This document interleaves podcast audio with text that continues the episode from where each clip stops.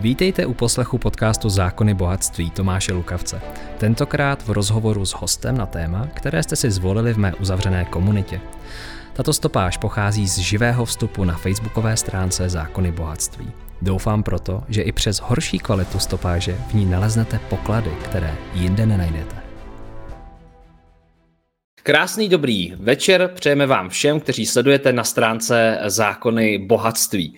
Já vás tady vítám, pokud mě vidíte poprvé, tak jsem Tomáš Lukavec, jsem autorem tohoto bloku a já tady vítám svého vzácného hosta, o kterého jste si řekli vy v uzavřené anketě, nebo respektive v anketě v uzavřené skupině na Facebooku Zákony bohatství. Pane profesore, vy jste byl nominován už po několikáté, znovu jste byl zvolen v tomto demokratickém volebním systému u nás na Facebooku, takže já vám chci takhle pogratulovat a chci vám moc poděkovat za to, že jste si udělal čas. Vy, co nás sledujete, tak víte, že tento rozhovor je neformální, je určitou nápovědou pro vás, určitě hledejte další informace, další zdroje, každý z vás je zodpovědný sám za sebe, za své zdraví, za svůj život a budu moc samozřejmě rád, když budete pokládat svoje otázky. Otázky pište dolů do komentářů, já je tady budu postupně vytahovat a panu profesorovi předkládat. Pane profesore, začnu hnedka první otázkou, než se pustíme do toho, co nám píšou lidé. Jak se máte a jak se cítíte v tomto novém roce? Tak já se mám vždycky dobře a já si vždycky říkám, že kdybych si stěžoval já, tak si potom už musí stěžovat půlka republiky, takže já se mám určitě dobře a v tomhletom novém roce si myslím, že se pro mě téměř nic nezměnilo, takže mám se pořád dobře. Jenom bych chtěl těm, kteří nás tady poslouchají, říct, že kdyby slyšeli něco tady na pozadí, tak to jsou naši chlapci, kteří se rozhodli, že tady kousíček ode mě budou skládat z lega Burj Khalifu, obrovskou budovu, a tak občas uslyšíte třeba i nějaký jiný hlásek, jako přidej tam tu kostku nebo podobně, takže to jsou mý chlapci, vysíláme ode mě z domu, tak jenom, aby se nikdo nedivil, prostě, že tady občas se chlapci ozvou. Ale jinak jako jsem připraven, moc děkuju za pozvání a všem, kteří nás sledují, přeji hned na začátku vysílání do nového roku pevné zdraví, ještě jednou pevné zdraví, méně nemoci a samozřejmě všechno dobré. Tak to byl hezký úvod. Jinak, pane profesore, vaše třásně sklidily velký úspěch a velký ohlas z našeho vánočního vysílání. Psalo mi několik fanoušků, že by si přáli vaši oděvní značku. Chystáte nějakou takovouhle záležitost do budoucna? Ne, nechystám. A já jenom řeknu, že zase já jsem v tomhletom relativně jsem byl nepřipraven, ale věděla o tom manželka, takže ty třásně šla koupit manželka, abych byl velmi dobře připraven a nasadila mě to a naranžovala mi to předtím na krk, čili to byla práce manželky. Já jsem z toho měl samozřejmě velkou radost, že vlastně mi něco přinesla, že to bude tak trošku opravdu legrační, ale přispěla k tomu především ona. Takže děkuju i jí. Ano, velké díky vaší paní. A znovu opakuji, toto je neformální rozhovor, pište svoje otázky, pište svoje myšlenky do komentářů, já je tady budu postupně vypichovat, jinak všichni vás moc zdraví srdečně, pane profesore. Pokud vás zajímá rozhovor, který jsme dělali ke konci roku, tak je právě na YouTube a pokud vás zajímá, o jakých třásních tady mluvím, tak se podívejte simultánně na YouTube, najděte si tam Zákony bohatství a jdete určitě odebírat, protože tam rozhovory potom s osobnostmi a s lidmi, které chcete slyšet a vidět dávám. A máme tady hnedka první otázky, nebo respektive tady pro vás taková pochvala spíše. Anna Richtaříková. Pan profesor by byl úžasný ministr zdravotnictví. Proč tomu tak není? Tak nějaké vaše vyjádření. No tak že k tomu jsou potřeba vždycky dva. Jednak ti, kteří by mě na ten post nominovali a pak je potřeba také to, abych já s tím souhlasil, ale já bych nikdy nebo bych velmi nerad do politiky šel a pracoval bych jako politik. Mě ta současná pozice, kterou mám, tak mi vyhovuje. Dělám to, co mě baví a jsem jakoby velmi šťastný a spokojený. Takže moc děkuju za to, že byste mi dala vy osobně takovou důvěru, ale já po funkcích ministra zdravotnictví nebo o ničem takovém netoužím. Děkuju moc, děkuju. Máme tady první otázku. Michála Hudečková se ptá. Dobrý večer. Chci se zeptat pana profesora na názor tečkování na tu nemoc v těhotenství. Moc děkuji a vážím si vás. No tak já jsem všeobecně znám tím, že já nedoporučuji vůbec žádné tečkování v těhotenství, takže já prostě jsem v tomto výjimka a můj názor jako je asi tím pádem velmi okrajový, takže já nedoporučuji žádné tečkování v těhotenství proti jakékoliv nemoci. Jsem přesvědčen o tom, že je možné se tečkovat před těhotenstvím anebo po skončeném těhotenství. Jaroslav Legr, já už jsem se nedávno smál, protože to není teda pan profesor Jaroslav Legr, to je náš fanoušek a je to docela legrační, taková schoda milá. Pane Berane, proč dodnes není odborně prozkoumána krev tečkovaných tečkou a není udělán znalecký posudek? No to já nevím, že jo, já prostě nejsem v tom týmu, který navrhuje, co je potřeba udělat a prostě je potřeba k tomu nějaká shoda, především mezi experty, kteří radí ministerstvu zdravotnictví a ti to asi zatím nepovažují za podstatné zkoumat ani vakcíny, ani krev, nebo tak nějak. Lesní Víla se ptá. Dobrý večer, jaký máte názor na novou vakcínu Novavax? Tak já už jsem to opakovaně říkal, možná i v těch minulých vstupech, že to je vakcína, která se jakoby víc podobá vakcínám, které tady známe. Ona se podobá vakcíně proti karcinomu děložního čípku nebo částečně i vakcíně proti žloutence typu B, kdy ve své podstatě vy genetickou informaci, která kóduje ten výběžek, ten spike protein, navsunete do genetické informace nějakého produkčního organismu a ten produkční organismus potom třeba na tkáňové kultuře, když je to virus, tak vyprodukuje ty spike proteiny, které se potom separují, čistí se, no ale protože je to velmi čistý antigen, tak je potřeba k tomu přidat adjuvantní prostředek. Ta vakcína se vyrábí na 2 místech, v České republice a v Německu a ve své podstatě, co by se o ní dalo říct, že je to vakcína na tom, řekněme, známém konceptu a víme, že její imunogenita není horší, než je imunogenita dosavadních vakcín, které jsou k dispozici. A já osobně nemám žádné informace například o tom, zda se u této vakcíny aplikuje 3. dávka a jak vypadá ochrana třeba po 3. dávce. Tak to nevím, to ještě nevím. Alena Vyhnánková Krahul, co vás se ptá. Dobrý večer, pane doktore. Můžu se prosím zeptat, jak to bude s infuzemi krve při operaci, když netečkovaný dostane krev od tečkovaného? Tak já nevím, jestli se to zkoumá na těch odběrových centrech a jestli na těch transfuzních stanicích, na těch odběrových centrech, ale nemyslím si, že by to dneska byla kontraindikace pro odběr krve na transfuzní stanici. Co by se stalo? Stane se to, že vy v té pokud je to aplikovaná plná krev, tak dostanete samozřejmě i protilátky, které ten člověk, ten dárce vytvořil a ty protilátky podle toho, v jaké budou výši, budou u vás sloužit. Něco jako podobně jsou protilátky, které dostáváte v infuzi na ochranu před těžkým covidem, to se dotýká lidí, kteří patří do rizikové skupiny. Čili nic negativního by se vám nemělo udát, spíš budete mít potom pozitivní titr protilátek, ale to jenom velmi krátkou dobu, protože vy dostanete ty protilátky jakoby pasivně a za několik týdnů oni vymizí a nebudou ničím obnovovány, pokud jste vy onemocnění neprodělala. Mm-hmm.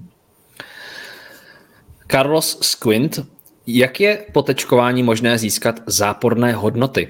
Co se procentuálních hodnot týká? Respektive, může to být pravdivé tvrzení? Má reálný základ? Děkuji. No já nevím, jaké procentní hodnocení myslí negativní a ten posluchač nebo divák. V podstatě člověk, který prodělá onemocnění nebo je očkován, tak má vždycky vůči nemoci pozitivní titr protilátek, který je možné měřit a v závislosti na tom, jak dlouho je to od buď tečkování nebo prodělání nemoci, tak je potom ta výše. Nejvyšší je přibližně za 4 až 6 týdnů od konce nemoci a postupem doby klesá. My víme, že například prodělání nemoci zanechává ochranu přibližně v České republice 70% až po dobu 18 měsíců. Po té vakcinaci to klesá podstatně rychleji a ta ochrana, řekněme, za 3, za 4 měsíce je velmi nízká. Mm-hmm. Soňa Polášková se ptá, pane profesore, kdy myslíte, že tento blázinec skončí? Už toho máme všichni plné zuby. No tak to záleží na tom, jak se k tomu celkově postaví Evropská unie a jak se potom k tomu postaví jednotlivé státy. Víte, že jsou státy i dokonce v Evropě, kam patří Velká Británie, Švýcarsko, které ve své podstatě se snaží a učí s tím a s tou nemocí žít. A to znamená, že se plně orientují především na osoby, které mají příznaky nemoci a tyto osoby vyšetřují a s nimi pracují s nimi ještě před nemocnicí a potom v nemocnici, takže to je jediná cesta, jak z tohoto vyjít ven a určitě souhlasím s tím, co se nedávno objevilo v médiích, co řekl pan profesor Ton, to znamená, že vlastně to, že tady třeba proběhne velká vlna nemoci, která bude mít mírný průběh, může napomoci v té ochraně jednotlivých lidí. Kateřina Nýdrlová se ptá, dobrý večer, co říkáte na to, že některé profese nebudou muset do karantény? Děkuji. No tak já si především myslím, že jako jestli s tím chceme něco dělat, tak je potřeba skutečně nepracovat s lidmi, kteří nemají žádné příznaky a jsou pozitivní jenom a určitě si myslím, že je daleko lepší, když se v tuto chvíli bude pracovat jenom s lidmi, kteří mají příznaky a lidé, kteří mají příznaky, aby zůstávali doma.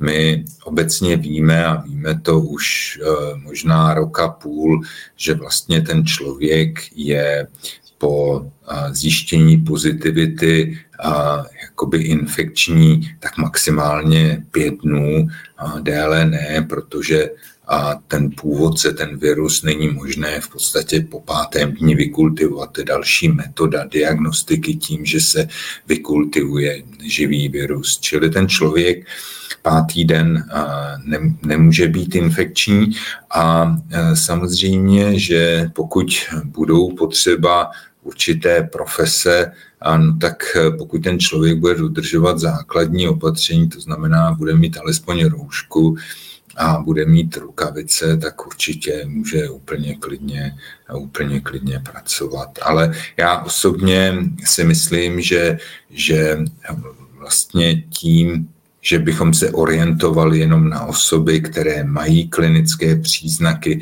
a ty bychom nechávali doma 5 dnů, a tak by nemuselo dojít za prvé k zahlcení nemocnic, nemuselo by dojít k zahlcení těch testovacích center a bylo by po celou dobu relativně dostatek pracovníků v každé profesi.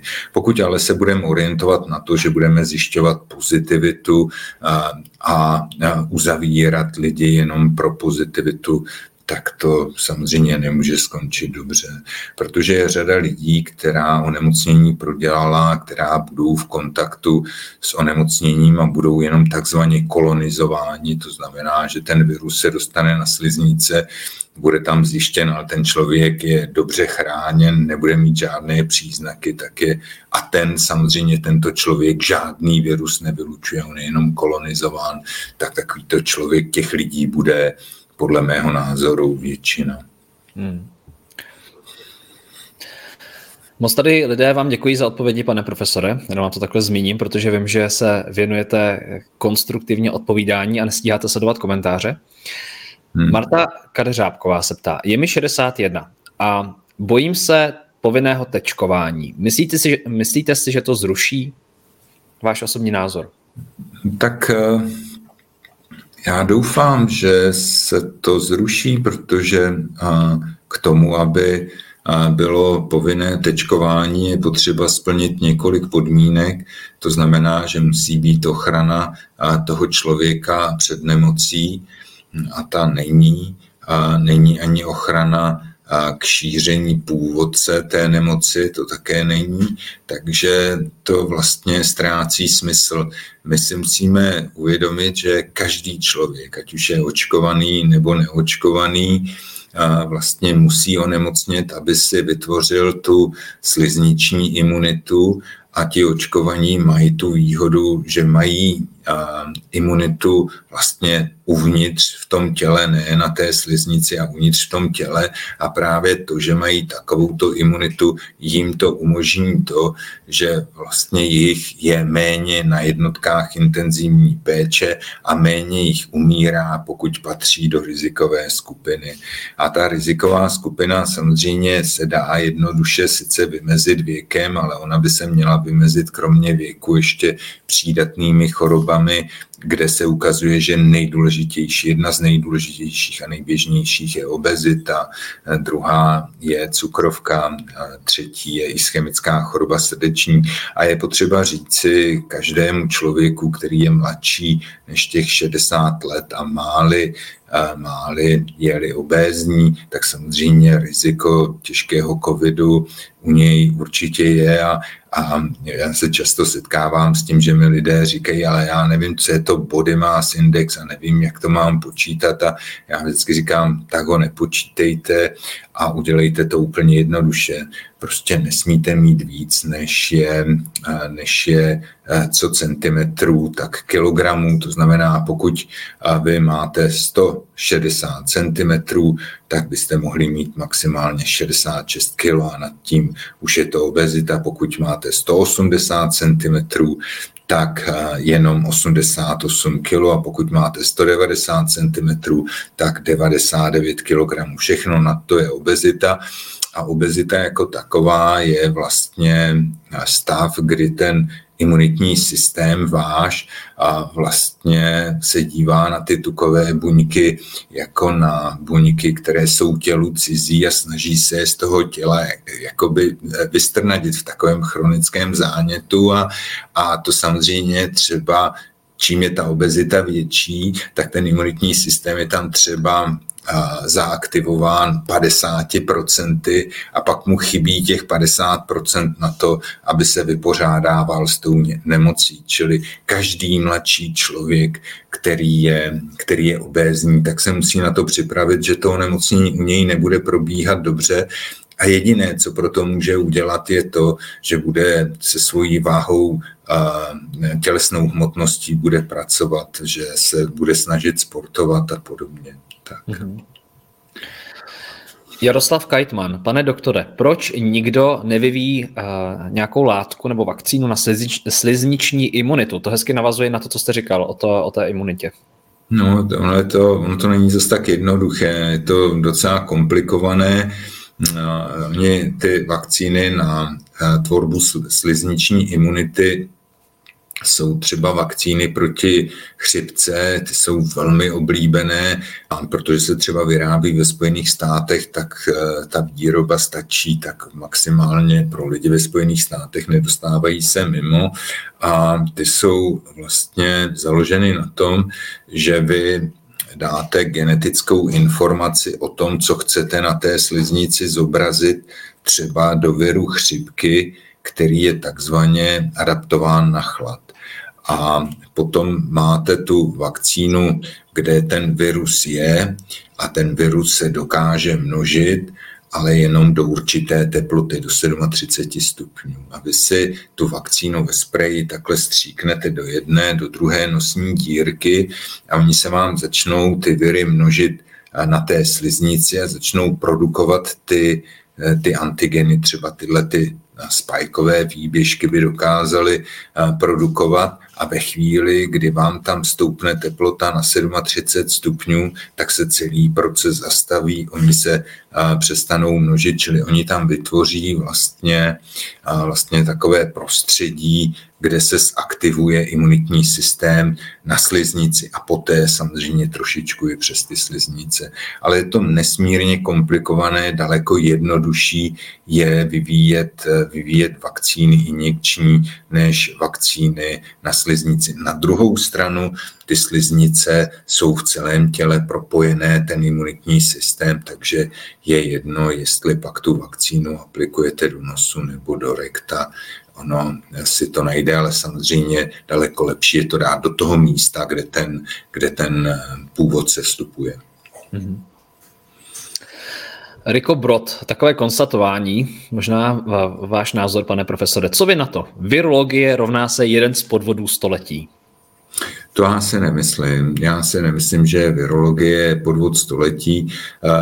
My prostě víme, že viroví původci existují, existovali a budou existovat. To jsou jednoduché organismy, které vlastně parazitují, využívají aparát různých buněk zvířat, ale také rostlin a buněk lidí a tam se ty viry množí, je to taková nedokonalá forma, ale tato jednoduchá forma vlastně umožňuje potom velmi jednoduché šíření. Čili podvod to není, viry existovaly a budou existovat. A to, co se ukazuje, je to, že vlastně my jsme si do určité doby mysleli, že ty viry jsou schopné způsobit jenom infekční onemocnění, ale dneska už víme, že je celá řada skupin virů, které jsou schopny způsobit nádory.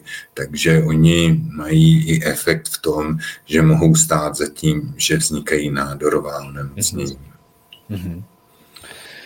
Tak, jinak máme zde pana profesora Jiřího Berana, který nám odpovídá na otázky a otázky kladete vy, takže klidně pište do komentářů.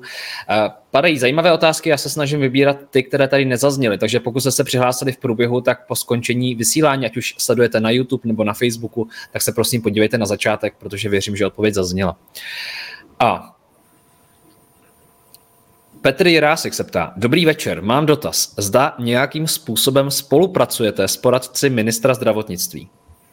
Ne, nespolupracuji. Já jsem pro tu spolupráci nebyl osloven žádným způsobem do žádného poradního orgánu, takže nespolupracuji a ani neposílám žádné svoje návrhy, ale znovu říkám, že během doby doby, kdy byl ministrem zdravotnictví pan ministr Blatný, tak já jsem byl členem toho centrálního řídícího týmu, nebo jsem se zúčastňoval jednání centrálního řídícího týmu za skupinu epidemiologů společně s panem profesorem Chlípkem a s panem doktorem Smejkalem a tam jsem tedy vyjadřoval svoje názory k různým věcem. Některé byly akceptovány, jiné akceptovány nebyly, ale myslím si, že se mi tam podařilo udělat kus práce a ono i bez toho, že bych byl v tom centrálním řídícím týmu, tak já, když třeba někde vidím, že by se dalo s něčím jakoby pomoci, tak to udělám a myslím si, že to asi posluchači nebo diváci nevědí, ale já jsem byl ten, který když byl osloven panem bývalým premiérem Babišem k tomu, jak vylepšit karanténu, tak já jsem navrhl vlastně to sebereportování, které je dneska vlastně jedním z nejdůležitějších nástrojů, že člověk se vlastně pod určitým kódem přihlásí do té databáze a automaticky mu vyskočí žádanka na PCR vyšetření a nemusí do toho být zaangažován ani praktický lékař, takže to jsem navrhl a to se třeba realizovalo, ale nikdo o tom samozřejmě nemluví, že jsem to byl já, možná, že ti, co to realizovali, že to ani nevěděli, protože jim to přišlo třeba od pana premiéra. A druhou věc bylo to, že třeba v současnosti se uváděly data o hospitalizacích a úmrtí, zvlášť pro očkované a neočkované, a ty jsou na webových stránkách Open Data Lab a tam já jsem navrhla, to se realizovalo, aby se uváděla poměrově. Tomu poměru se v epidemiologii tomu ukazateli říká odds ratio a to ukazuje jednoznačně, jestli lidé, kteří jsou očkováni třeba v rizikové skupině, mají větší benefit z té vakcinace v poměru ke smrti nebo v poměru k hospitalizaci na jednotce intenzivní péče. Čili to jsou věci, které já se snažím prostě nějakým způsobem vždycky doporučit. A jako, když se něco povede, jsem rád, když jsou věci, které se nechtějí realizovat, no tak já nad tím nelamentuju, tak jsou tam jiní lidi, chtějí to dělat tímto způsobem, tak ať to dělají, že jo. Teďka v nedávné době jste, pane profesore, vystupoval na několika videích s různými, řeknu to, nezávislými zastánci svého oboru, s zdravotními sestrami a tak dále. A vysvětloval se tam novinářům význam a smysluplnost povinného tečkování a případně jeho nesmyslnost. Myslíte si, že třeba nynější vláda, o které se stále debatuje, jakým směrem půjde, že třeba nahlíží na vaše názory, že i když třeba nepůsobíte přímo v nějakém orgánu, který radí, takže máte pocit, že váš názor je respektován a vnímán, nebo je to právě naopak, že spíše je to takový, jako zase tady mluví ten Beran, vypněme televizi.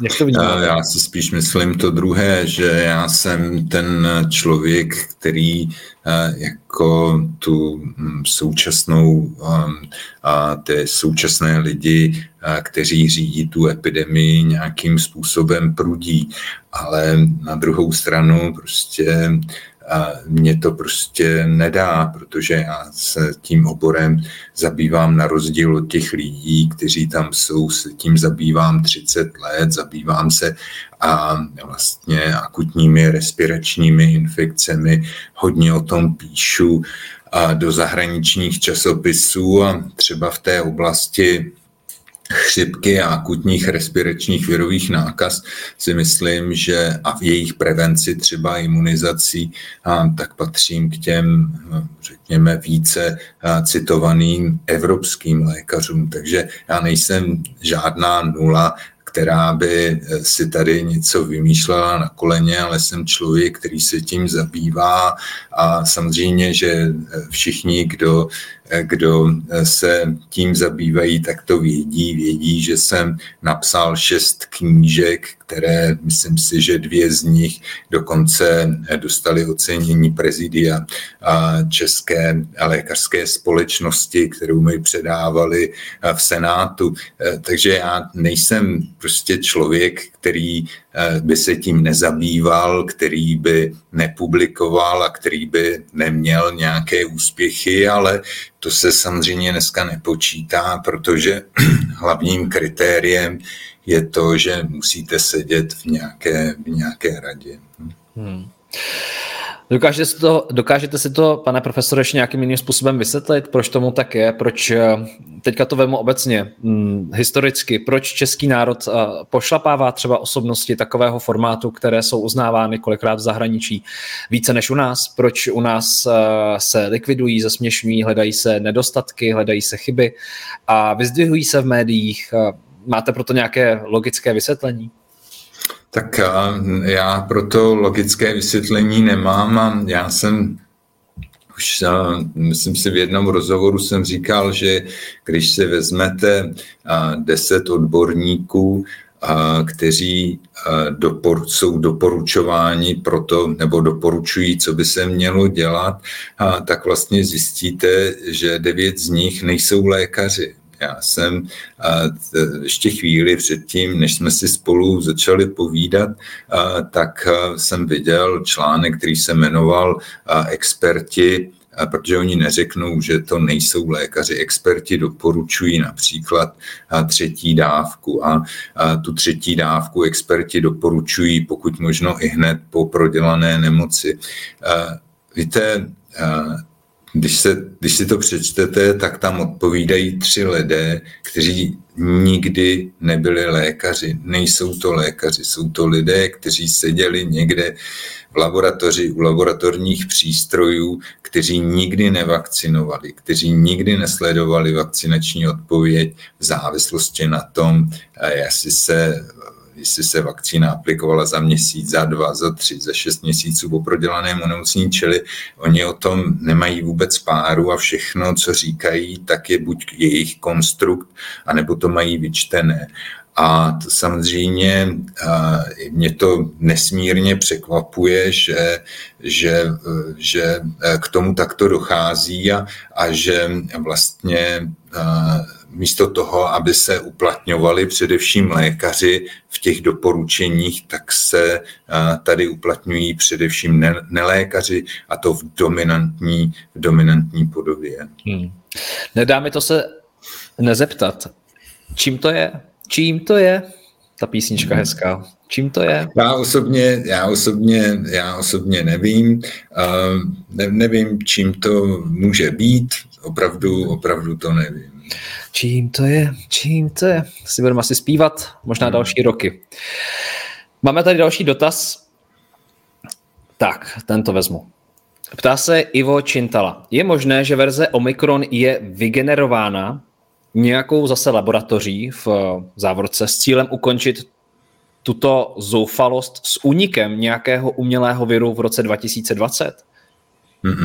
Já si myslím, že ne, že když se podíváme na to, jak se postupně vyvíjely ty jednotlivé genetické varianty, tak vidíme, že ten vývoj v drobných nebo větších změnách je vývojem přirozeným. Čili všechny varianty, které vycházely pak z wuhanského kmenu, jsou variantami přirozenými, které reagují na to, jak se vlastně mohou šířit v té populaci, jestli v tom brání prodělané onemocnění nebo očkování. Oni se pořád snaží udělat to, aby přežívali, aby mohli ten organismus napadnout, aby mohli obejít tu imunitu a podobně. Ale určitě vidíte i vy sám, že od toho roku 2020, za chvíli to budou 2 roky, tak vlastně postupně, jak přichází ty jednotlivé varianty, tak se zdá, že jsou víc a víc nakažlivější a mají daleko menší méně vyjádřené klinické příznaky. Obecně samozřejmě mohou být lidé, u kterých i varianta Omicron bude probíhat velmi těžce a může být i smrtelná, ale to naprosto minimální množství lidí s nějakým handicapem, který existuje dopředu, třeba vůči imunitnímu systému a podobně. Mm-hmm. Roman Audy se ptá: Dobrý den, objevují se tvrzení, že ta daná látka na tečku způsobuje to stejné, co ta nemoc, jen v daleko menší míře. Takže ten, kdo má špatnou reakci na tečku, by měl daleko horší reakci na tu nemoc. Co si o tom myslíte? Děkuji. Tak tady se objevily výzkumy, které ukazují, že ta tečka vytváří vlastně ty výběžky a tím, že je vytváří, tak by mohla, a ty důkazy jsou zatím jakoby nepřímé, vycházejí z laboratorních dat nebo z laboratorních pokusů, nejsou to tedy výsledky, které probíhaly na souboru lidí, tak se ukazuje, že vlastně by bylo lepší, kdyby ten výběžek byl v té tečce jakoby nekompletní. To já si myslím, že je to velmi těžké to tady laické veřejnosti vysvětlovat, ale pravdou je to, že vlastně já jsem pořád přesvědčen o tom, že ty očkovací látky by se měly převážně aplikovat lidem, kteří patří do rizikové skupiny.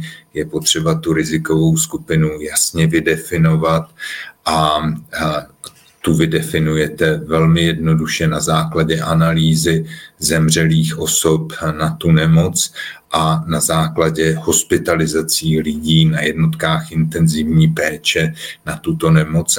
A tyto lidi by se měli přednostně tečkovat, protože oni mají potom velký benefit z toho, že vlastně jejich organismus se s tím setkal. A zároveň s tím, když to budete dělat takto cíleně, tak stojí za to sledovat, co ta tečka dělá v lidském organismu a především dneska ty vědce nejvíc zajímá, jak to vypadá z hlediska imunitního systému, když napřed proděláte nemoc a za nějakou dobu dostanete tečku, nebo když máte tečku a za nějakou dobu proděláte nemoc, jestli ve finále třeba v té druhé variantě to není nějakým způsobem horší. A to jsou věci, které je potřeba sledovat a dokud to není absolutně jisté, ten vztah nemoci a tečky, tak je lepší se nepouštět do plošného a určitě ne do povinného tečkování. Říká pan profesor Jiří Beran v rozhovoru zde na blogu Zákony bohatství. Já vás tady všechny vítám, co sledujete. Budu také samozřejmě rád, když v průběhu vysílání mrknete na YouTube kanál Zákony bohatství, kam dávám rozhovory pro vaše volné šíření či sdílení, pokud třeba úplně nemusíte Facebook nebo vaši přátelé či známí. A Soňa Stodolová. Pane profesore, mám dobré tempo nebo je to na vás moc rychlý? Ne, to je v pohodě. Je to v pohodě, dobře. Vy jste se stihlo napít, aspoň víte jak. Jo? Já tady mezi tím piju, piju vodu, dobře. Ale už mi tady dali i skleničkou s červeným vínem. Dali, no tak vidíte, jak na vás myslí vaši synové, senátoři vám ji přinesli. Ano. No tak máte ohleduplné syny, jste vychoval, vidíte to. Ano, ty jsou strašně hodní na mě.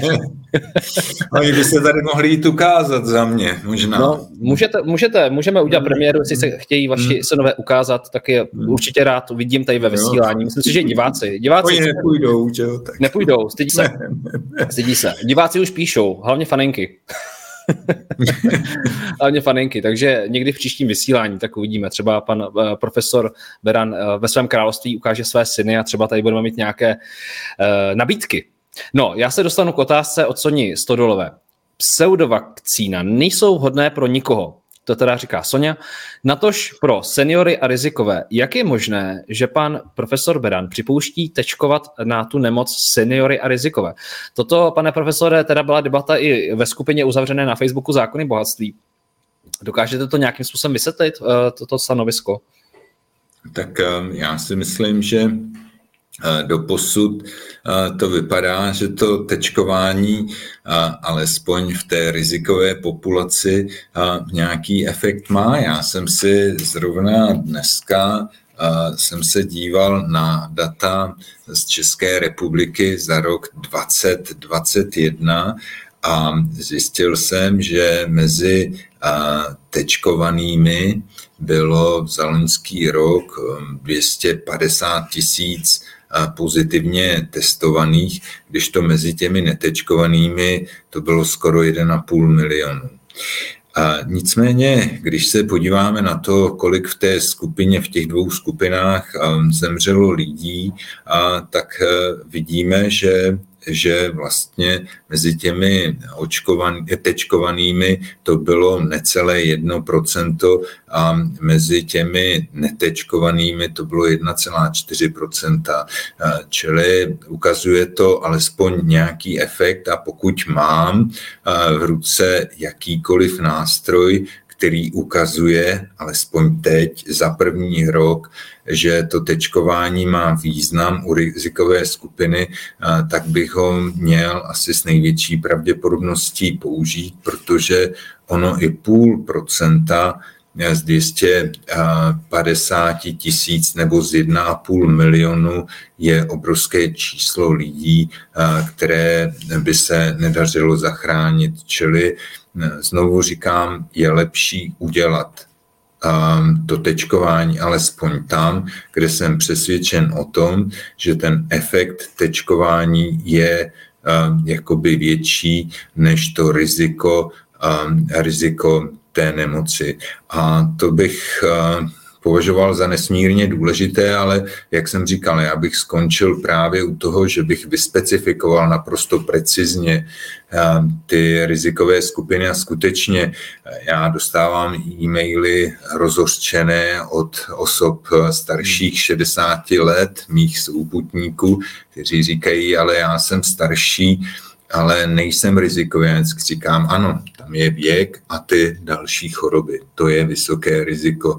A než nedělat nic, tak bych alespoň udělal to, co jsem říkal, to znamená, že bych tyto osoby tečkoval a zároveň bych velmi významně vyhodnocoval efekt toho tečkování. Nedělat vůbec nic a mi nepřipadne jakoby dobré, protože víme, že zvlášť u osob, které mají nějakým způsobem ten imunitní systém potlačen, ať už věkem nebo chronickým onemocněním, tak ten původce se chová tak, že na začátku on vlastně utlumí tvorbu bílých krvinek a vlastně u těch lidí znemožní to, aby ty bílé krvinky za toho člověka bojovaly a tomu původci na to stačí 3 dny, aby se dostal do celého těla, aby se dostal do plic a potom ten imunitní systém, protože uvidí obrovské množství toho viru, tak se snaží proti němu bojovat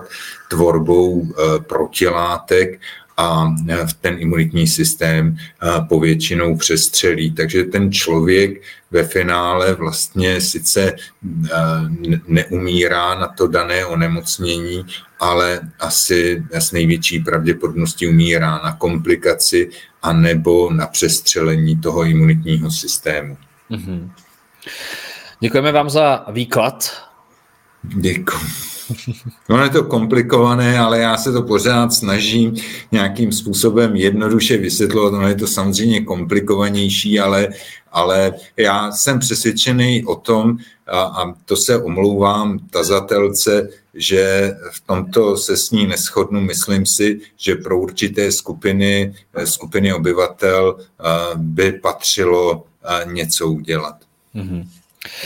Jana Šmehlíková. Já jsem si už tady říkal, jestli Jana Šmehlíková nechce nabídnout jednomu z vašich synů svoji dceru ze zdravotnické školy a ona píše otázku ohledně teda školství. Takže zdravím vás, pane profesore. Dcera je na zdravotnické škole a dnes přišla s tím, že pokud nebude do 28.2. zcela očkovaná, nebude moci na praxe a v budoucnu bude muset opustit školu. Jajaj, co si o tom myslíte? Děkuji za odpověď. Já si myslím, že můj jakoby pohled a názor je všeobecně znám a že to je důvod, proč já se angažuji v tom, aby povinné tečkování nebylo. Takže já proto dělám, co jde a víc proto dělat nemůžu. Takže můj názor na to znáte. Já osobně jsem přesvědčen o tom, že by tečkování mělo být vysoce doporučováno osobám, u kterých benefit tečkování je větší než riziko nemoci a nemělo by se provádět plošně jenom u cílených skupin a nemělo by být podmínkou existence nebo vstupu a existence a pobývání na škole, v práci, ve služebním poměru nebo někde. V tuto chvíli, kdy ty tečky, které se aplikují, nezabrání vzniku onemocnění a nezabrání šíření toho viru. Mm-hmm. Já jsem vás přistihl, pane profesore. No, já jsem to tam měl. No, já jsem vás přistihl. Vy jste říkal, že už víc toho dělat nemůžete. Já myslím, že můžete. Tady jedna tazatelka dala totiž, že byste měl kandidovat na prezidenta. Já jsem to omylem vykliknul, vidíte to. Že byste měl kandidovat na... To je moc hodná. Ne? Ale ne, ani prezident, ani ministr. Ne. Proč pak ne? Povězte nám to.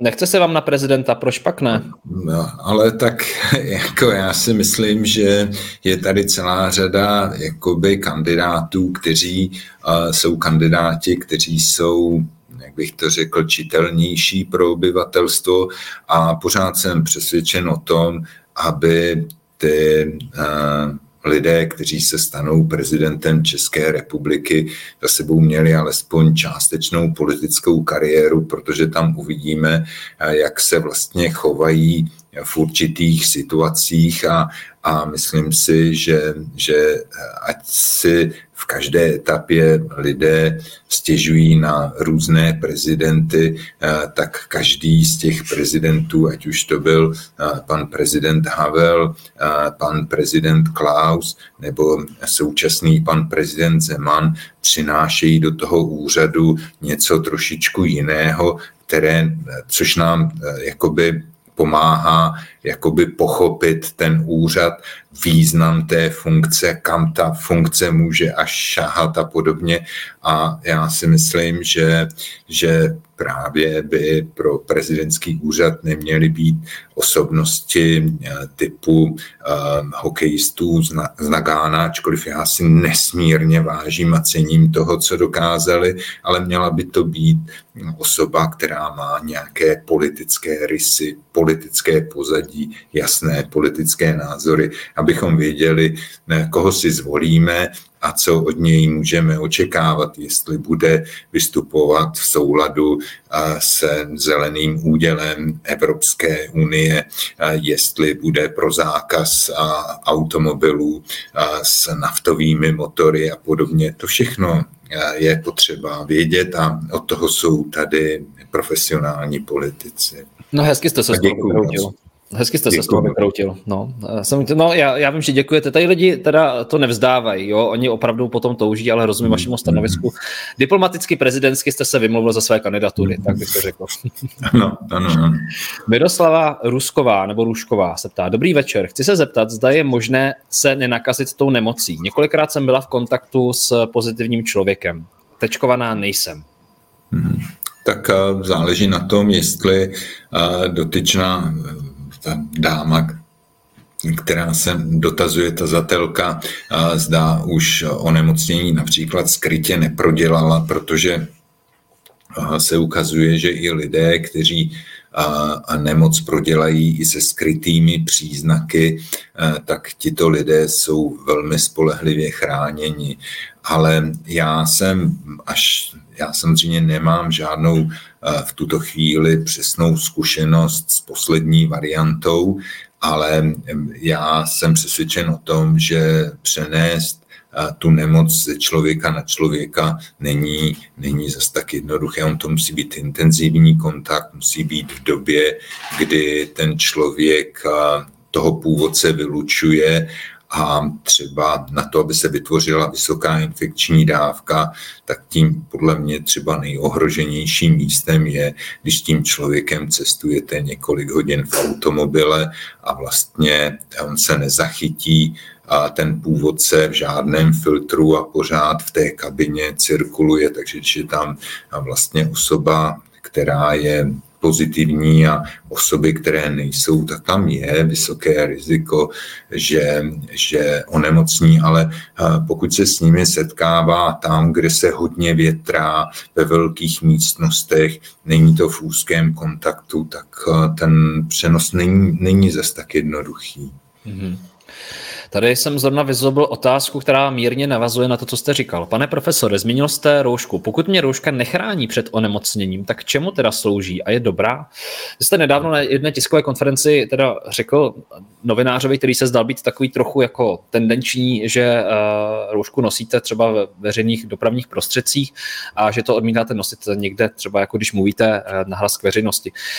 Téma roušek je stále diskutabilní. Jsou některé studie, které podporují tu tezi, některé studie, které to rozporují a říkají, že následky mohou být horšího charakteru. No jak to vůbec vy tedy vnímáte?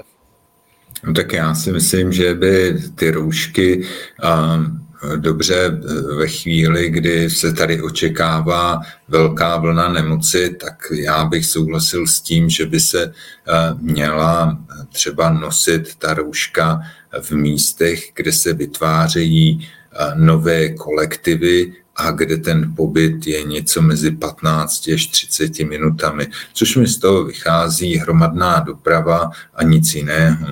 A jinak, pokud taková vlna nehrozí, jako bylo třeba loňské léto, tak je naprosto zbytečné to někde nosit a je určitě daleko žádoucí, aby ten člověk dýchal čerstvý vzduch, aby sportoval, aby chodil ven, aby si vlastně prodýchával ty dýchací cesty, tak to je podle mě daleko důležitější. Já jsem v tom osamocen, snad možná pan profesor Ostomský je také pro, aby se to zakrytí těch úst, roušek a respirátory, aby se odstranilo, ale prostě není k tomu vůle nikde v Evropě, ale já osobně si myslím, že by to bylo pro všechny podstatně lepší.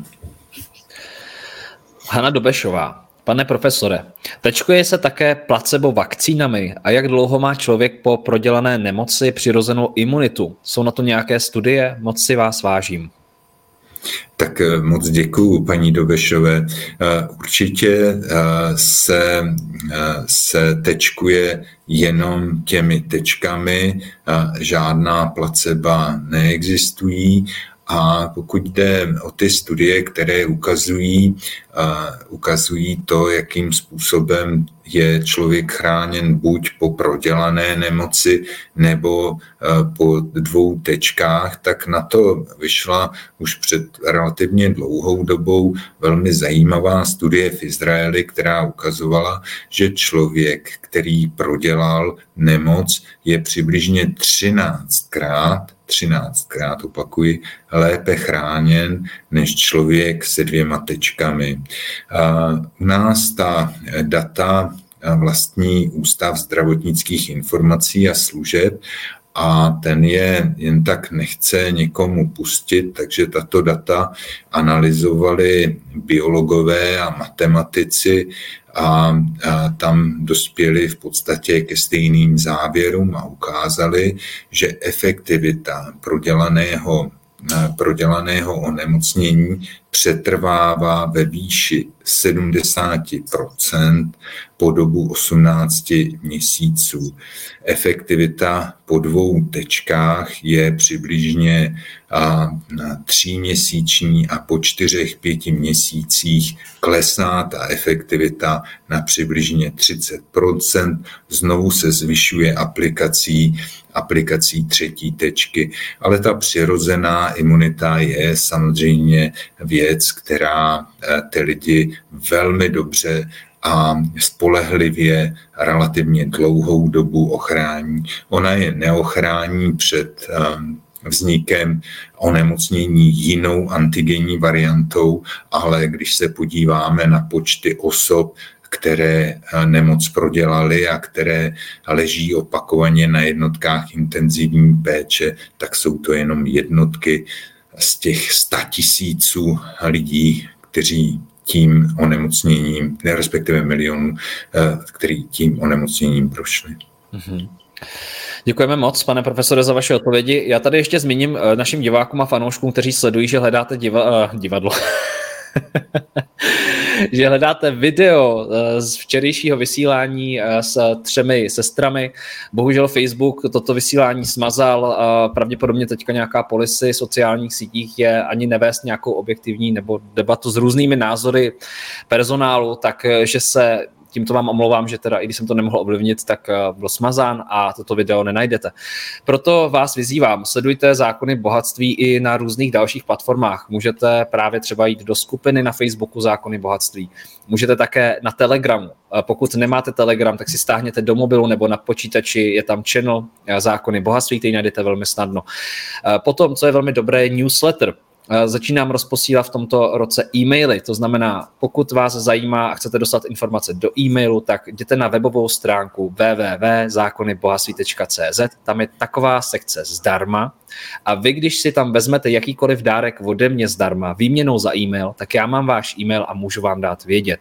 Takže to jsou některé základní informace. Zdá se, že tento rok nebude výjimkou, že doba je zvláštní, klade podivuhodné požadavky, jsou popotahováni lidé za různé výroky, které mnohdy dávají smysl, ale někomu prostě nedávají.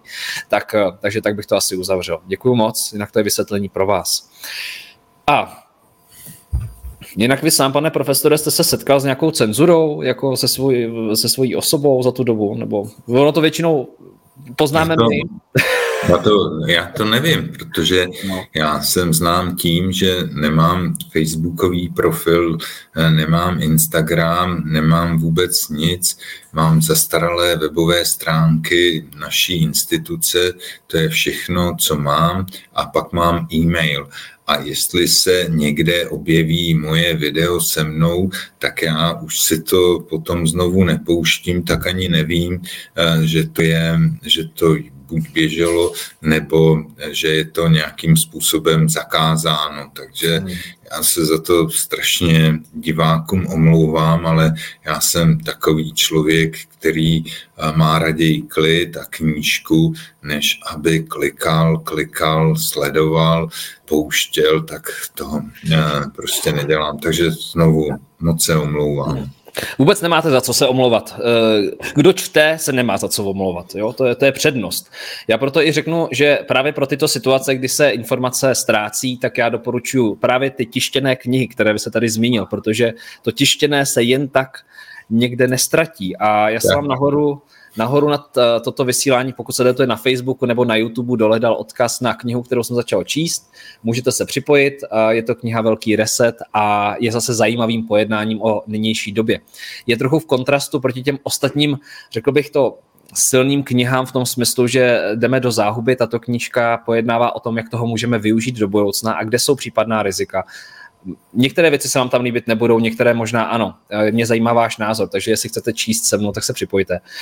A vidíte to, pane profesore, vracíme se v dějinách na začátek. Vracíme se ke knihám, k tomu, že to, co je tištěné, prostě jen tak někdo nesmaže tak snadno. I když si dělali takový ty ohníčky, vidíte. Když si Freud říkal, jaké to máme štěstí, že neupalují mě, ale mé knihy.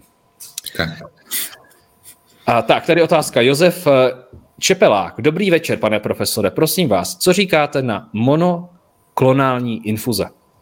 No, tak to jsou To jsou infuze s protilátkami.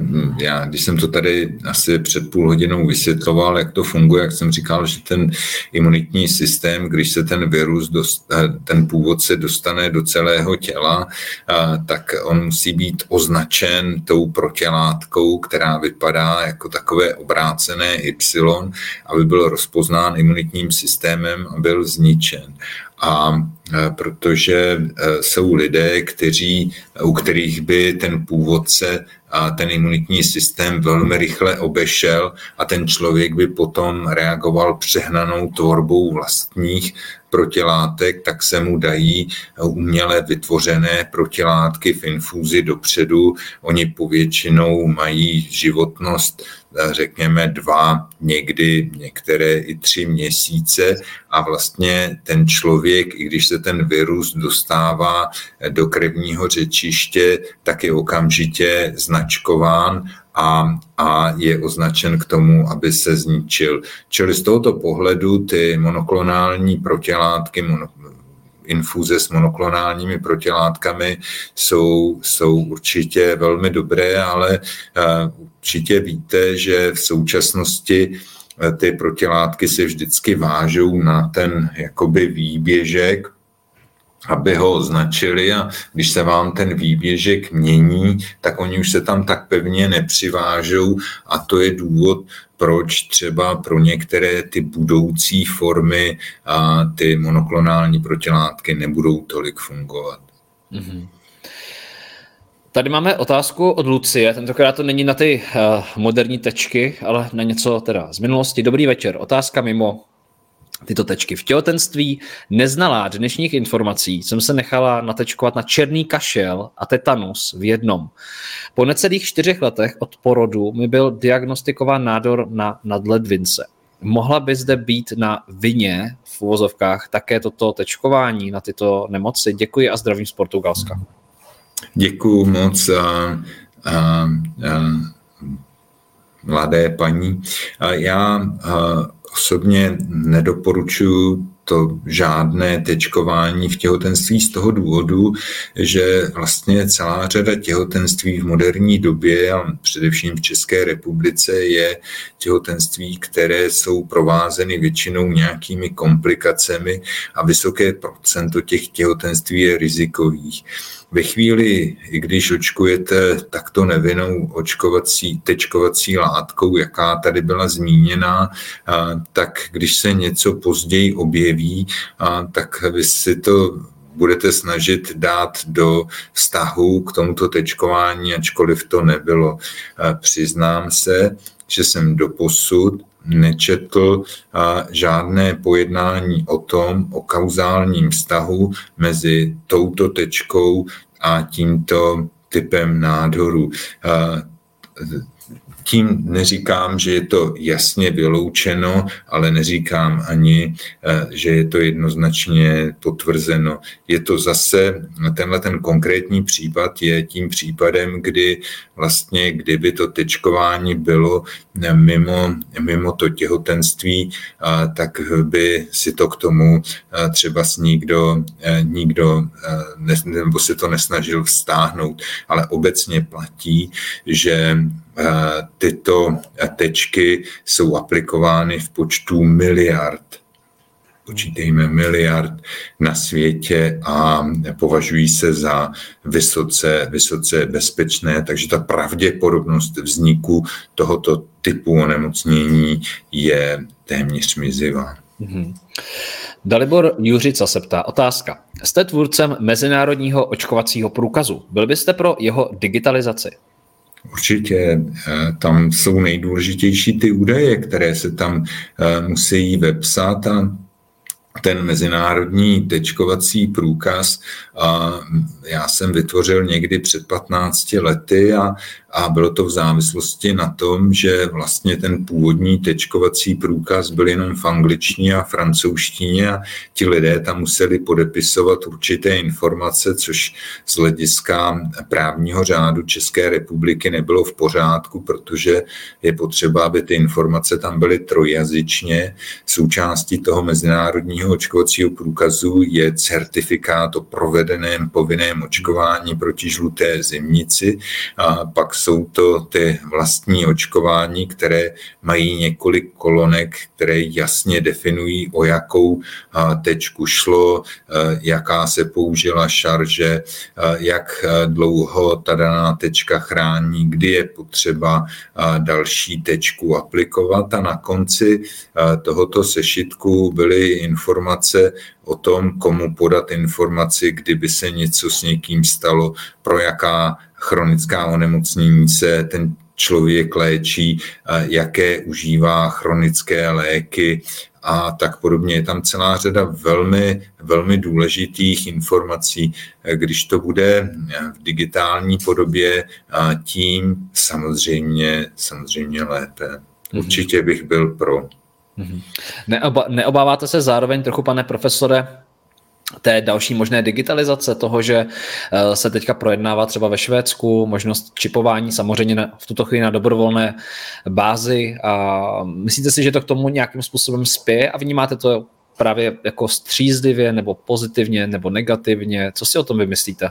Tak já to vnímám velmi střízlivě a víceméně pozitivně, tak já jsem třeba pozitivně jakoby digitalizaci vidím v tom, že v tom bych řekl, že Česká republika je nesmírně unikátní a velmi dobrá, že je vlastně zdigitalizován celý třeba katastr nemovitostí. Já tím, že se pohybuju ve světě, tak tohleto není úplně běžné, aby to bylo dostupné pro každého a člověk se mohl podívat, kdo nemovitost vlastní, zda ta nemovitost je něčím zatížená a jestli ve chvíli, kdy vy si ji kupujete, jestli tam visí nějaké břemeno něčeho nebo nějaká zástava nebo něco takového. Čili to je naprosto úžasná věc. Ta digitalizace napomohla tomu, že tady nejsou v podstatě zásadnější a větší podvody s nemovitostmi, čili s komoditou, která dnes jako jediná má nějakou cenu. Dál se mi třeba líbilo to, že se digitalizovaly konečně dálniční známky a že si to každý předplatí přes internet a nemusí to nikde vylepovat, co pak vylepovat to jde, ale nejhorší je to pak z toho skla sundávat, zůstávají tam skvrny, kousky plastu a podobně. Takže je celá řada věcí, které mě se v té digitalizaci líbí. Asi bych nebyl rád, kdybych byl čipován a každý mě někde kontroloval, ale ve své podstatě, pokud lidé používají moderní mobilní telefony, tak jsou jakoby očipovaní. Hezky jste teďka navázal na to, co jsem zmínil v minulém rozhovoru s panem Jindřichem Reichlem, když se právě toto diskutovalo, tak jsem tam takhle ukázal jeden z nejužívanějších čipů 21. století. Tak já jsem sám zvědavý, jak se to bude vyvíjet, tato debata a vůbec společnost v následujících letech. Tak, máme tady otázku od Miroslava Kubu. Dostal jste se ke smlouvě od Pfizeru? Jestli je tím myšlena nějaká kupní smlouva na očkovací látky, tak ne. Já jsem žádnou smlouvu nečetl. Jediné, co jsem měl možnost si prohlédnout a co jsem si prohlédl, tak byly ty protokoly s daty a výzkumné zprávy, pomocí kterých výrobci očkovacích látek žádali o registraci těch teček v jednotlivých zemích, respektive v Evropské unii. Mm-hmm. Často se debatuje, pane profesore, o té části, která je začernělá nebo jako nějakým způsobem nezveřejněná. Vytváří to, zdá se, ve veřejném prostoru určitou debatu a diskuzi. A co se tam skrývá, co tam je? Proč je to tak tajné? Vy sám osobně v rámci toho, co dneska vidíte ze své pozice, máte 30 let zkušeností v oboru a najednou se tady něco děje, nějaká opatření, nějaké zvláštní instituce vznikají, které mají dohlížet a tak dále. Nechává vás to klidným třeba tento fakt, že se veřejnost nikdy nedozví, co v těchto smlouvách je, nebo to považujete za normální a běžné a je to klasická právní hantýrka? Tak já si myslím, že to je právě to, že když máte výrobce čehokoliv a ten výrobce je dominantní na světě a může si dovolit zaplatit velmi dobré právníky, tak určitě trvá na tom, aby ty smlouvy z větší části byly tajné, protože on samozřejmě ten produkt do bohatých zemí bude chtít prodávat dráž a nechce, aby ty bohaté země věděly, že to těm středně ekonomickým prodal třeba za nižší cenu a že tam tomu dál třeba výjimku nebo podobně. Takže to se dá pochopit, to jsou věci, které se dneska ve světě dějí v souvislosti s tím, že vy vlastně v rámci takového zveřejňování všech smluv se chce, aby se zveřejňovalo všechno a ti výrobci samozřejmě nechtějí, aby se zveřejňovaly ceny. Čili ta cenová politika je vždycky opředena tajemstvím a samozřejmě, když jste v pozici, že chcete velké množství teček, a chcete je co nejdřívěji, tak vám nezbude nic jiného, než na ty podmínky přistoupit, protože kdybyste se vrátil nazpátek do republiky a řekl byste, že jste takovou smlouvu nepodepsal, tak by se na vás sesypali lidi, kteří chtěli ty tečky a kteří by věděli, že v dalším půlroce nedostanete, tak to by nedopadlo dobře. Čili oni jsou samozřejmě v tom dominantním postavení a mohou tedy díky kvalitním právním týmům si vymoci různé výjimky na to, aby v těch smlouvách ty údaje nebyly uvedeny. A zas na druhou stranu určitě, kdyby ty představitelé, kteří dojednávají na druhé straně tu smlouvu, řekli ne, my to nepodepíšeme, tak v tu chvíli oni by řekli, pojďte se, tak my vám to nedodáme. Hotovo. Aj karamba, taková trochu Sofína volba. Nedovezete tečky, je průser, dovezete tečky, je průser. Protože je stát rozdělen na poloviny a samozřejmě polovině se líbí to a druhé polovině se líbí ono a ty poloviny spolu zbytečně, naprosto zbytečně soupeří. Co si myslíte ve světle toho, co jste řekl, pane profesore, o tom, že údajně podle některých právníků firma, výrobce nenese zodpovědnost za možné vedlejší účinky? Je to standardní v tomto průmyslu, nebo je to novinka? Tak já si myslím, že oni... Jakoby je to novinka, ano, je to novinka, protože je to jedno, jestli je to zdravotnický prostředek, lék nebo cokoliv jiného, tak vždycky ten výrobce nese odpovědnost za to, co se s tím výrobkem udělá. A to je důvod, proč dneska, když si koupíte kruh na plavání, tak u toho je asi 30-stránkový dokument, co všechno s tím nemůžete udělat, protože kdybyste se utopili s tímto kruhem, tak by výrobce toho kruhu byl nesmírně popotahován. Takže oni to dělají tím, že napíšou, co všechno s tím nesmíte. Což v případě, řekněme, nového produktu je to velmi komplikované, protože vy nevíte, co od něj můžete čekat. Čili to, že oni se vymohli podmínku toho, že nebudou za to zodpovědní, tak samozřejmě je to na jednu stranu pochopitelné, na druhou stranu já musím říct, že se k tomu většina těch vyspělých států, včetně České republiky, postavila čelem, protože jestliže tady máte instituci typu Státního ústavu pro kontrolu léčiv, kterému skutečně můžeme všichni věřit a ten řekne, podívejte se, je to z našeho pohledu bezpečné, no taky ten stát potom velmi jednoduše udělá to, že bude zodpovídat za případné nežádoucí účinky, postižení a podobně, a to náš stát udělal. Čili ten stát převzal za sebe tu odpovědnost, ale já si myslím, že on ji třeba převzal i v jiných typech tečkování. V povinném tečkování se to, myslím, stalo asi před právě před tou epidemií někdy před těma 2 lety, kdy stát řekl, no my za to vezmeme odpovědnost, protože my to chceme a tak my za to budeme zodpovídat. Mm-hmm.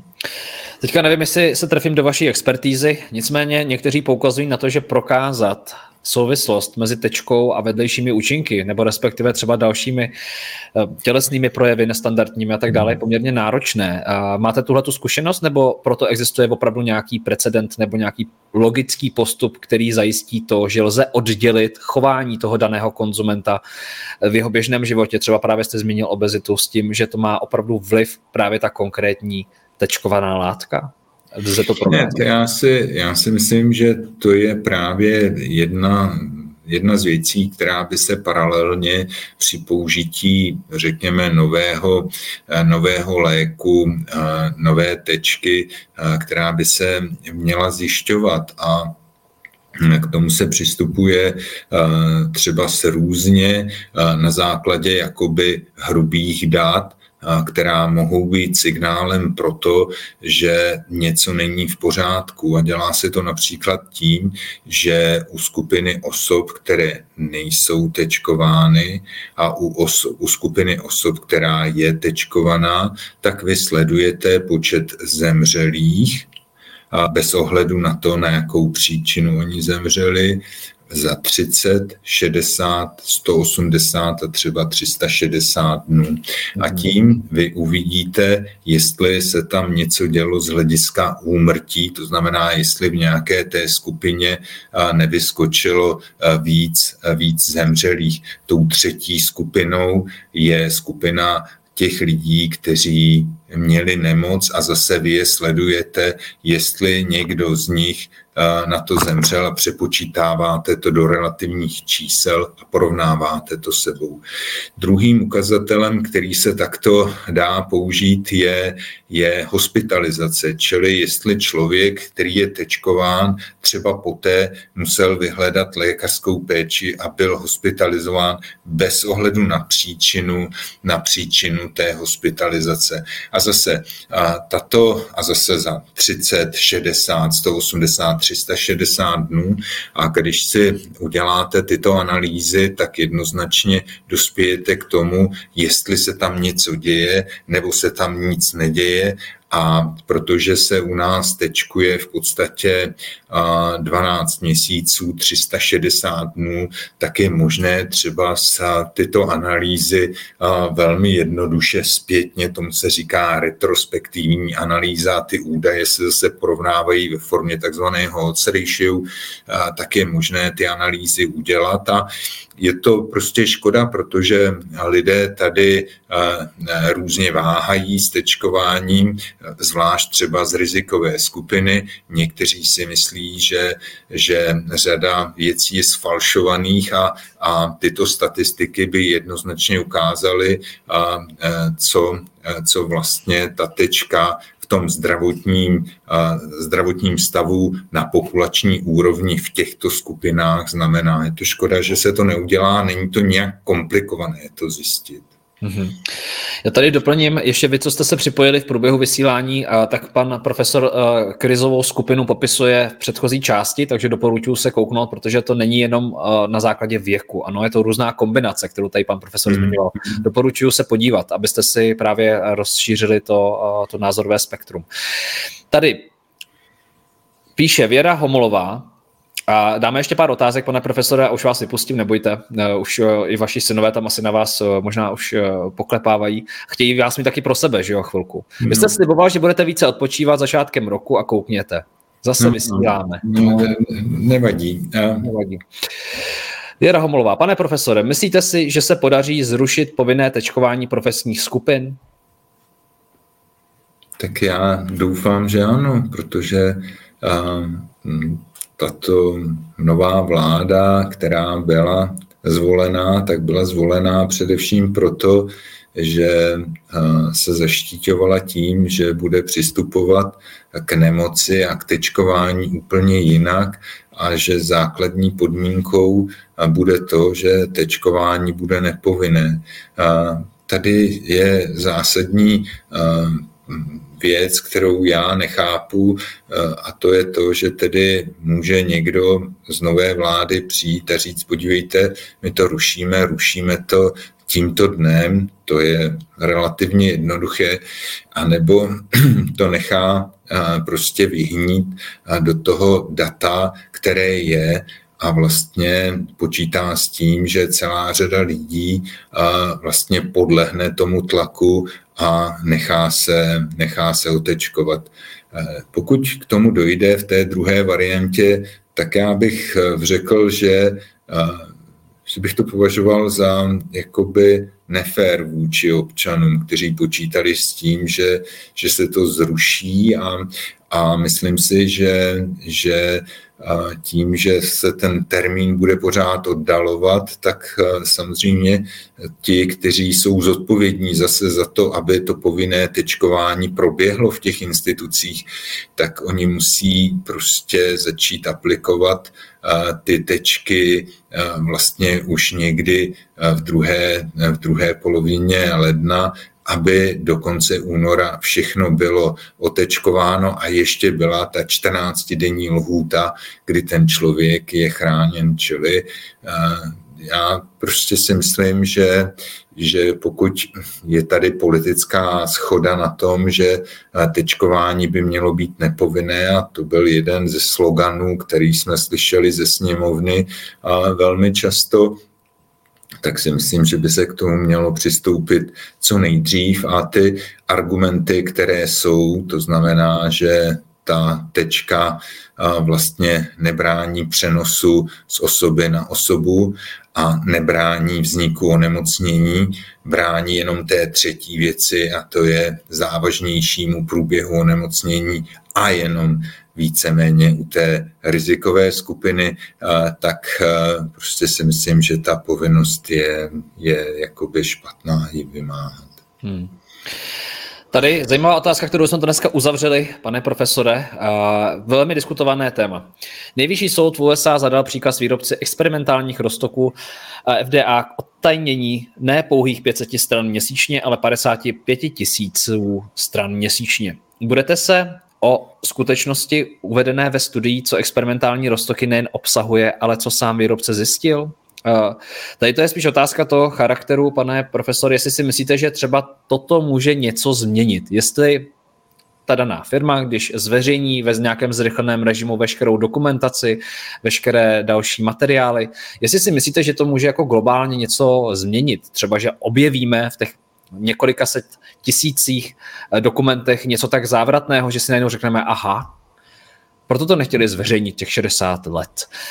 Co si o tom myslíte? Je to přehnaná diskuze, nebo má své opodstatnění podle vás? Tak jako myslím si, že je dobré, že se našel soudce, který přikázal, aby se tedy otajnily ty stránky, ale já si myslím, že pro nás, jako pro občany, je daleko důležitější, abychom trvali na tom, že tady budeme mít politiky, kteří budou chtít, aby jsme se s tou nemocí naučili žít.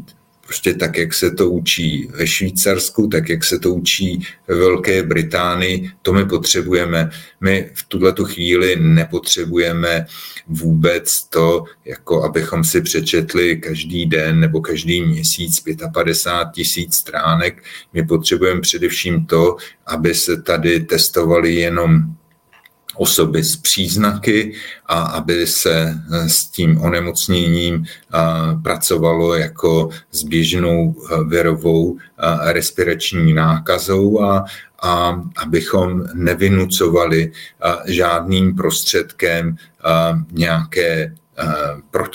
nějaká významná protiepidemická opatření, ať už je to rouška, ať už je to tečkování, ať je to cokoliv jiného. Čili já si myslím, že důležité je, co se děje tady a co udělají politici. Říká profesor Jiří Beran. Já vám chci moc poděkovat, pane profesore, za váš čas, za energii, kterou do toho dáváte. Odpovídáte ne jednomu člověku, ale rovnou stovkám tisícům lidí, takže velké díky. Pokud vám tyto rozhovory dávají smysl, vám divákům dejte palec nahoru, dejte nám najevo, že třeba chcete do budoucna podobné rozhovory a podobné možnosti se ptát. A vám tedy přeju vše dobré, ať se vám daří, ať máte i prostor a čas odpočívat, zasloužíte si to po tom všem, co děláte. Moc děkuju za pozvání, moc děkuju vám a děkuju za to, že jsem tady mohl být a že se vám podařilo vlastně uskutečnit toto spojení do éteru a děkuju všem tazatelům, děkuju také posluchačům a divákům, že sledují moje názory a že těm názorům fandí. Děkuju vám všem za to. Moc si toho vážím. Děkuju. Je to fajn, že se můžeme takhle vídat. Vám také říkám, že to není samozřejmé. Opravdu video ze včerejška se sestřičkami bylo smazáno Facebookem. Netuším proč, bylo tam názorová pestrost, vzali jsme tam zastánkyni povinného tečkování, zároveň také odpůrkyně a přesto vidíte, že sociální sítě fungují trošičku jinak. A tak proto vás žádám a prosím, pokud chcete být dále v kontaktu, doba je taková prazvláštní. Přidejte se na Telegramu, najděte tam Zákony bohatství. Případně můžete také sledovat e-mailem, začnu posílat v tomto roce newsletter, stačí jít na stránky www.zákonybohatství.cz, je tam sekce zdarma a vy, když si tam vezmete jakýkoliv dárek ode mě zdarma, tak tím, že tam vložíte e-mail, tak tím vy se dostanete do mého newsletteru, takže budeme propojeni. A pak jsou další možnosti, Instagram a tak dále, nicméně ty to doporučuji především, nebo třeba YouTube. No a to by bylo všechno. Takže vám přejeme, aby se vám dařilo, buďte prostě dál spokojení, klidní a dělejte si život tak, jak chcete. Hlavně, co si myslím já, že je důležité, koukat na to vnitřní bohatství, ne pořád ven, ale taky dovnitř. Opatrujte se a těším se na vás v dalším vysílání. Naschledanou. Děkuji vám za poslech. Pevně věřím, že vás podcast inspiroval. Budu zároveň vděčný za každou zpětnou vazbu a samozřejmě případné sdílení podcastu dál. Jo a nezapomeňte si vyzvednout svůj dárek na www.zákonybohatství.cz. Je tam pro vás kniha v akci.